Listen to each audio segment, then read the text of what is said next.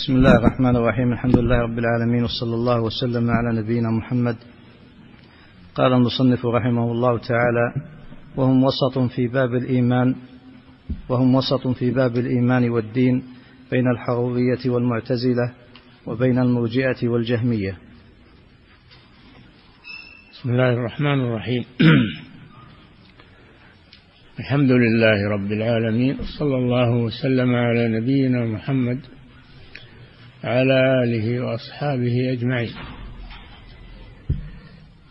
أهل السنة والجماعة وسط بين الفرق الضالة التي هي على طرفي نقيض. وذلك بسبب أن كل فرقة أخذت بطرف من الأدلة وتركت الطرف الآخر. أما أهل السنة والجماعة فأخذوا بالأدلة جميعا فسروا بعضها ببعض وردوا بعضها إلى بعض فآمنوا بها كلها واستفادوا منها كلها. قال الله جل وعلا هو الذي أنزل عليك الكتاب منه آيات محكمات هن أم الكتاب وأخر متشابهات. ثم ذكر موقف الفرق من هذه الآيات. فأما الذين في قلوبهم زيغ فيتبعون ما تشابه منه يأخذون المتشابه ويتركون المحكم. ابتغاء الفتنة وابتغاء تأويله. وما يعلم تأويله إلا الله والراسخون في العلم. يقولون آمنا به كل من عند ربنا.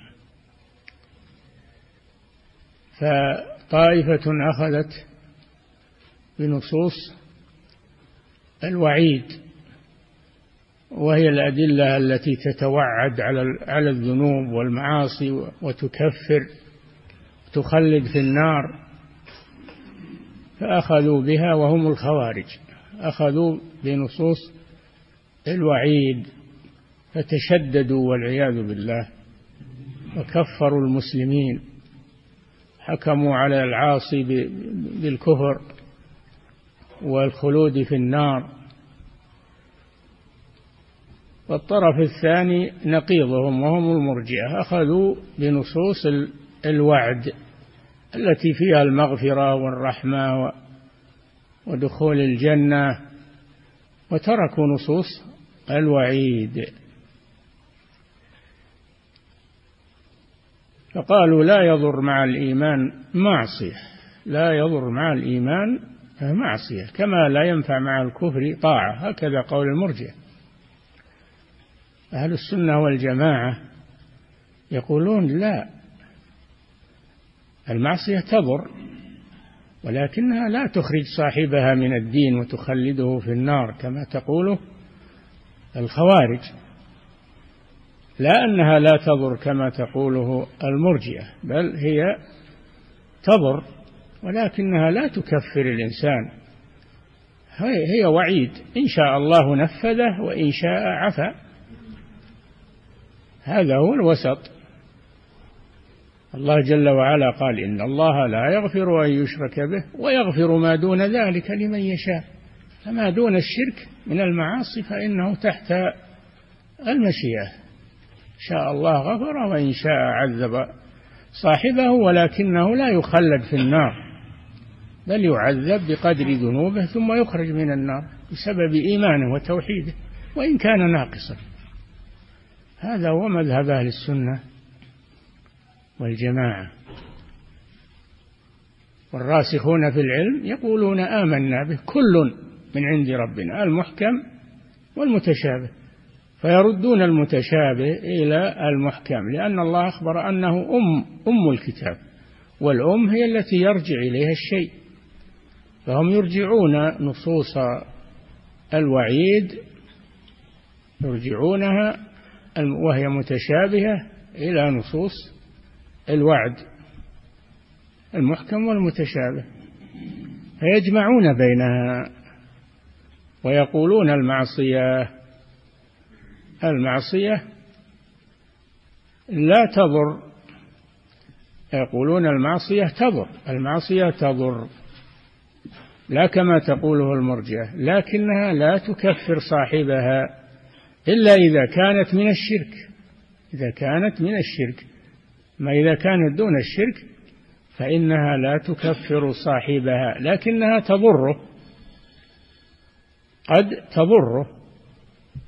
فهذا هو المذهب الحق. ولذلك سماهم الله بالراسخين في العلم. كل يستدل من القرآن لكن ما كل يحسن الاستدلال. كل يستدل. الفرق الضالة كلها والمتعالمون والجهال كل يستدل بالقرآن لكن هل هو مصيب؟ الاستدلال له قواعد وله ضوابط هو ما يسمى بأصول التفسير وأصول الفقه. فيحفظون هذه الأمور وهذه القواعد ويطبقونها على النصوص. لذلك صاروا هم الراسخين أي الثابتين في العلم. أما أولئك فليسوا راسخين هم على طرف على طرف يزل بهم ويضلون به. لأنهم على طرف. أما هؤلاء فهم متمكنون من العلم متمكنون من الإيمان راسخون في العلم. يقولون كل من كل من عند ربنا نصوص الوعد ونصوص الوعيد كلها من عند الله فيجمعون بينها وينزلونها منزلتها. فلذلك صاروا أهل السنة والجماعة. هذا موقفهم من النصوص فالخوارج يكفرون بالكبائر التي دون الشرك ويقولون صاحبها كافر خالد مخلد في النار والعياذ بالله المرجئة يأخذون بنصوص الوعد والمغفرة والرحمة ويقولون لا يضر مع الإيمان معصية أبدا. لا ولا تنقص الإيمان. هو مؤمن كامل الإيمان ولو عصى ولو فعل ما هذا هذا ضلال والعياذ بالله. بل المعاصي تنقص الإيمان لكنها لا تزيله. تنقصه ولا تزيله. صاحبها متوعد وهو تحت المشيئة. شاء الله غفر له وإن شاء عذبه. لكن لا إذا عذبه لا يخلده في النار كما تقوله الخوارج. ولا أنه كامل الإيمان كما تقوله المرجئة بل هو ناقص الإيمان فالإيمان يزيد وينقص. ولهذا عند أهل السنة والجماعة الإيمان قول باللسان واعتقاد بالقلب وعمل بالجوارح يزيد بالطاعة وينقص بالمعصية. هذا من النصوص مأخوذ ما هو من المصطلحات ولا قول فلان ولا قاعدة فلان لا هذا مأخوذ من النصوص. من الفقه في دين الله عز وجل. ولذلك يجب على يجب على طالب العلم أن يتعلم. ما هو إذا أخذ طرف من العلم سمى نفسه عالما وقد لا يكون عنده طرف يتوهم من عنده طرف. يصير عالم ويبجل ويفتي ويحلل ويحرم. هذا لا يجوز هذا من القول على الله بغير علم. لا يجوز أن يتولى هذه الأمور إلا الراسخ الراسخون في العلم الثابتون في العلم المتمرسون في الاستدلال معرفة النصوص والجمع بين تنزيلها منازلها. المسألة ما هي سهلة. كل من حفظ حتى لو حفظ الصحيحين والسنن والمسانيد وحفظ الآلاف من الأحاديث ما دام أنه ما يفهم ما يفهم المعنى فهذا ليس بعالم. هذا ليس بعالم. حتى يفقه.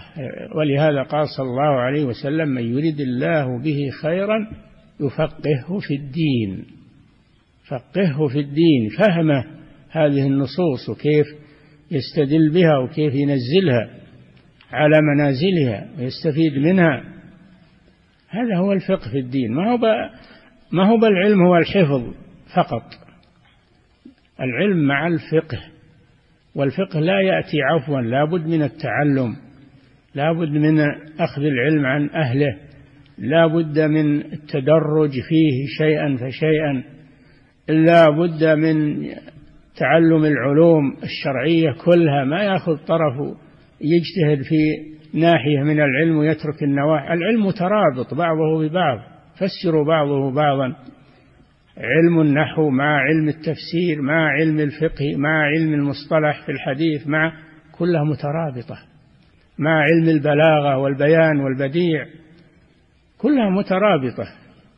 لا بد يتعلم الفنون هذه حتى يكون على المنهج السليم.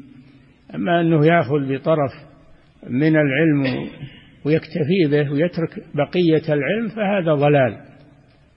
هذا الذي أخذ به الخوارج وأخذ به المرجئة فتناقضوا فيما بينهم. هذا متساهل وهذا متشدد. هذا تكفيري وهذا متساهل في دينه ويستصغر الذنوب ويرى أنه ما تضر. يقول هذا مؤمن ولا تضره الذنوب. وهذا يقول هذا عاصي فهو كافر وخارج من الإيمان. نسأل الله العافية.